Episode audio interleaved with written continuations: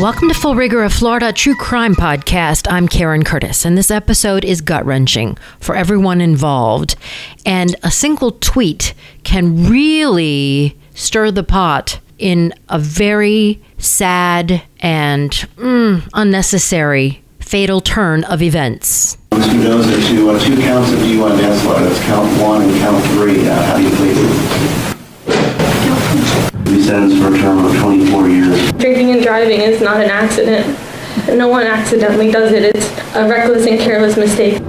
You took everything I worked so hard to keep safe and protect and destroyed it in one second, careless second. You destroyed it all. I want her back. Due to your selfish and careless act, you took the life of my precious daughter and you destroyed my family. How do you forgive someone that ruined your life and your family's lives forever? I have no excuses for anything I've done. That I say or do will ever change what happened and it will never bring them back. And it may never even change what you feel. I just want you to know that I that I'm sorry and that I really do wish I could change things. That's Kayla Mendoza, a self described pothead princess. She will forever be known as the too drunk to care driver who killed two women in a wrong way crash on the Sawgrass Expressway in Broward County in November of 2013.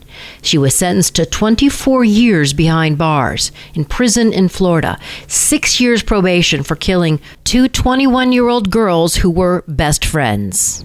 Under state law, Kayla will not walk free until she is in her early 40s. I just want to tell you how sorry I. It's my fault. One mistake changed all of our lives. One stupid mistake. And I'm sorry. I wouldn't have called it a stupid mistake. That kind of uh, mitigates it, and it's not what the families wanted to hear when she pled guilty. Doesn't put behind what we go through on a daily basis for what we lost. That can't be replaced. No sentencing or anything would ever bring my daughter or Marisa back, but we are pleased with what the judge handed down to her. So, Marisa Catronio and her best friend, Kaitlyn Ferrante, were the two young friends killed in the crash. Now, get this, they both attended Marjory Stoneman Douglas High School in Parkland. Yes, you're right, that's where Nikolas Cruz killed 17 students and teachers, and now the state's trying to kill him. But anyway, 20 year old Kayla Mendoza hit them head on while traveling more than 70 miles per hour the wrong way on the Sawgrass Expressway. The Sawgrass Expressway is a weird road. It goes east and west, and it also goes north and south. So it doesn't connect with 95. It starts like in the middle of the county. It begins at Southwest 10th Street, and then it curves and then heads south all the way down to 595 and Alligator Alley. So it's a long road, and this accident occurred on the entrance ramp to Atlantic Boulevard, which is on the north south span of the Sawgrass Expressway near Pompano. Now, wrong way crashes are cruel, they're unexpected, they're increasingly common.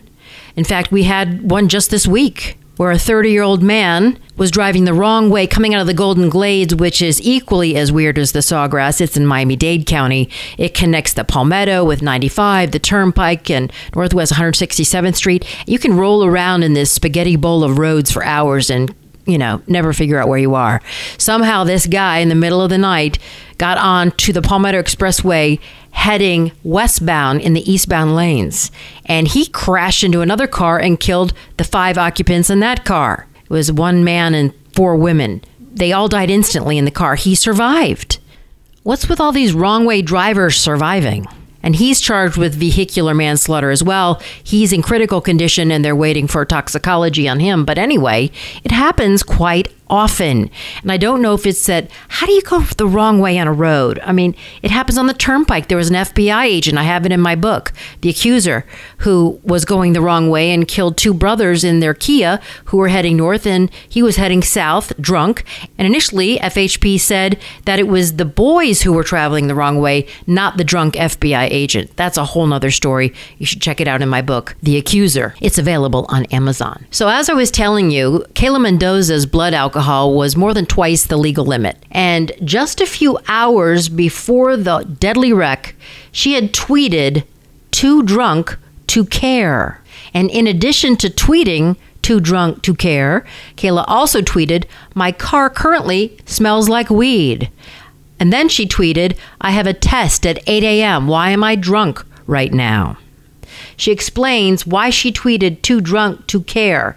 Apparently, she had borrowed her boyfriend's car and he was not happy. The too drunk to care tweet was for my boyfriend because he was upset I was out hanging out with them and with Marcelo drinking because he wanted me to be home. So there are a lot of red flags with this story. First of all, Kayla is out drinking. She's 20. She's underage. She shouldn't be drinking. Kayla is out drinking with her boss. She worked at T Mobile. Kayla was driving a vehicle for which she did not have a license to drive.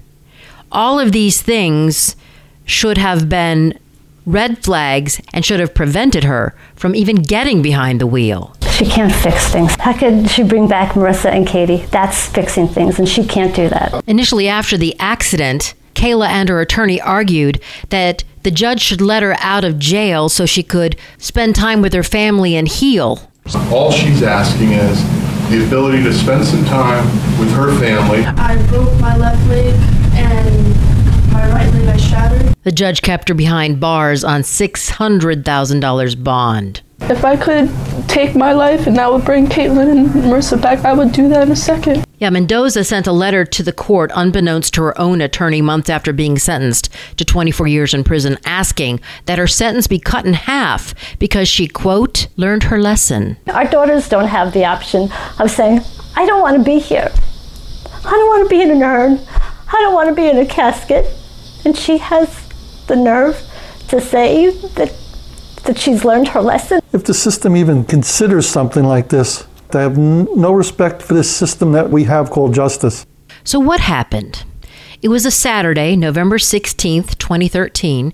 Kayla's boss invited her to watch a UFC fight with other coworkers at Tijuana Taxi Company on University Drive in Coral Springs. This was after her shift ended at 9 p.m. Remember, she's driving the boyfriend's car. It's located in the same shopping plaza as the phone store where Kayla worked. Kayla said she wanted to show that she was serious about advancing in the company. Unfortunately, while trying to prove herself, she downed two fishbowl margaritas. The restaurant receipts show she ordered two large 32 ounce margaritas, which contain five to six shots of tequila each and two shots of Patron Silver. None of this was intentional. It's not like I wanted to go up to the restaurant and I just wanted to drink and drive around and crash and kill somebody. And that I know that no matter what I say, no matter how much I apologize, it will never change what happened. I don't feel that there's any way that I could really express my apology. So when her boyfriend got home from work and saw that Kayla wasn't home at their Coconut Creek apartment, he was upset. He texted her and said, I let you use my car to go to work, not out to dinner. And that's when she texted the too drunk to care. And that text is really what saddled her with this persona of just being evil and a drunken pothead. Then, to add insult to injury to too drunk to care, her attorney said that Mendoza was also a victim herself, that a work supervisor allowed her to drink and then poured her into her borrowed car to fend for herself. You have a young woman who was left curbside by her store manager, and she had to fend for herself. So to me, she's a victim as much as the other two young girls are. Oof. But Kayla does say that her pain is different from what the victims' families were experiencing. It was nice for them to hear that, that they're not the only ones living in the pain and the hell that they're living in, but it doesn't make them feel better, and it doesn't bring the girls back. My pain does not even compare to the pain that you're in. And I will never compare my pain to yours because it's nothing. I wish that I could change it. I wish that I could turn back time. And I wish that I could make it up to you. So, Kayla Mendoza is a Christmas Day baby, born in 1992 in Miami, to Winston Mendoza and Kim Massey. When Kayla was two, her father was murdered, left her mom strapped for cash, and she was raising the girl on her own. Two years later, Kim Massey met another man and had another child, a boy. And Kayla attended Hallandale High and worked at chain stores at Aventura Mall. She didn't have a car, so her mom drove her around, and she had no interest in academics. But she did not drink a drop of alcohol or smoke pot until her senior year. Peer pressure. The next year, she began working at T Mobile and she first relied on the bus for transportation. Then she moved in with her boyfriend, Frederico Reyes, and then he would drop her off at work. Though she didn't have a license, sometimes she drove his Hyundai Sonata. Now, it was around this time that Kayla said that she began to drink beer socially. She was 20. After her shift at the phone store, Kayla would sometimes accompany her coworkers for drinks. She was underage. Bartenders didn't ask for ID. She didn't even have a fake ID. So at 12:26 in the morning, Mendoza signed her bar receipt. She was so intoxicated that she wrote the tip amount on the signature line and then forgot to sign her name. Her co-workers were headed to Vegas Cabaret Strip Club in Lauderdale, and Mendoza was wary but agreed. Her manager drove her, but when they decided to go to another strip club instead, Kayla said she wanted to go home. So her manager then dropped her off at the curb where her boyfriend's car was parked. And then at Atlantic Boulevard, Mendoza turned right instead of left onto the off ramp of the Sawgrass Expressway. There were calls to 911 pouring in that vehicles were swerving to miss a white Hyundai Sonata at 1:47 in the morning. Florida Highway Patrol was notified about a vehicle traveling north at more than 80 miles an hour in the southbound lanes. Now, one of the callers was a Boca Raton man, and according to him, he was traveling beside Kayla for 4 miles on the opposite side of the road and then he saw a few cars swerve and a big explosion. It was 1:49 in the morning. The Sonata rammed head-on into the Camry that Marisa Catronio and Kaitlyn Ferrante were inside of. They had dropped their friends off in Boca Raton. Both cars were destroyed. The Hyundai was in flames. The engine had come through into the passenger compartment. It pinned Marisa, and she was dead. Kaitlyn, in the driver's seat, was badly injured. Coral Springs police arrived on the scene. They noted Kaitlyn was moving her head and her arm slightly.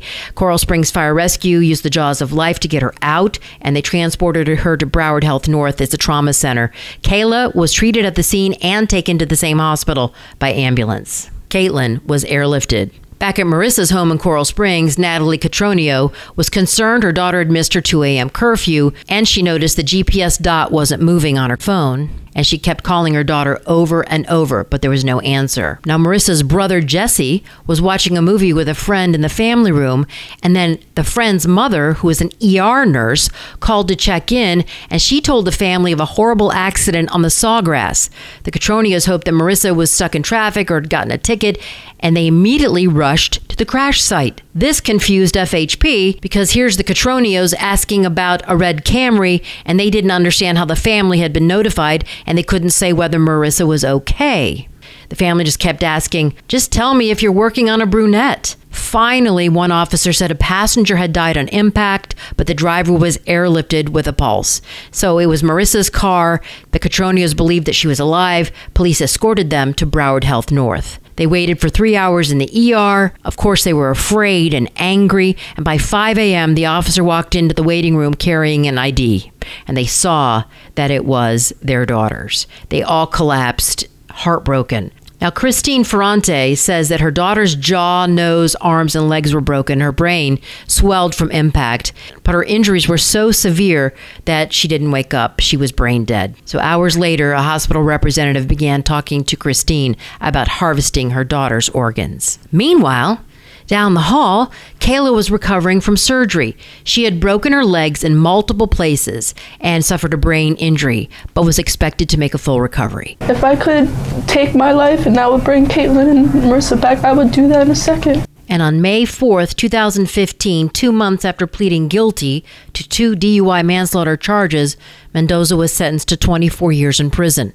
In addition, she will serve six years of probation after her sentence, and she's permanently banned from driving a motor vehicle. Again, she'll get out of prison when she's in her early 40s, so probably too old to have a child as well. The parents of the victims obviously don't want to hear anything more out of Kayla Mendoza. Do your time. You did the crime.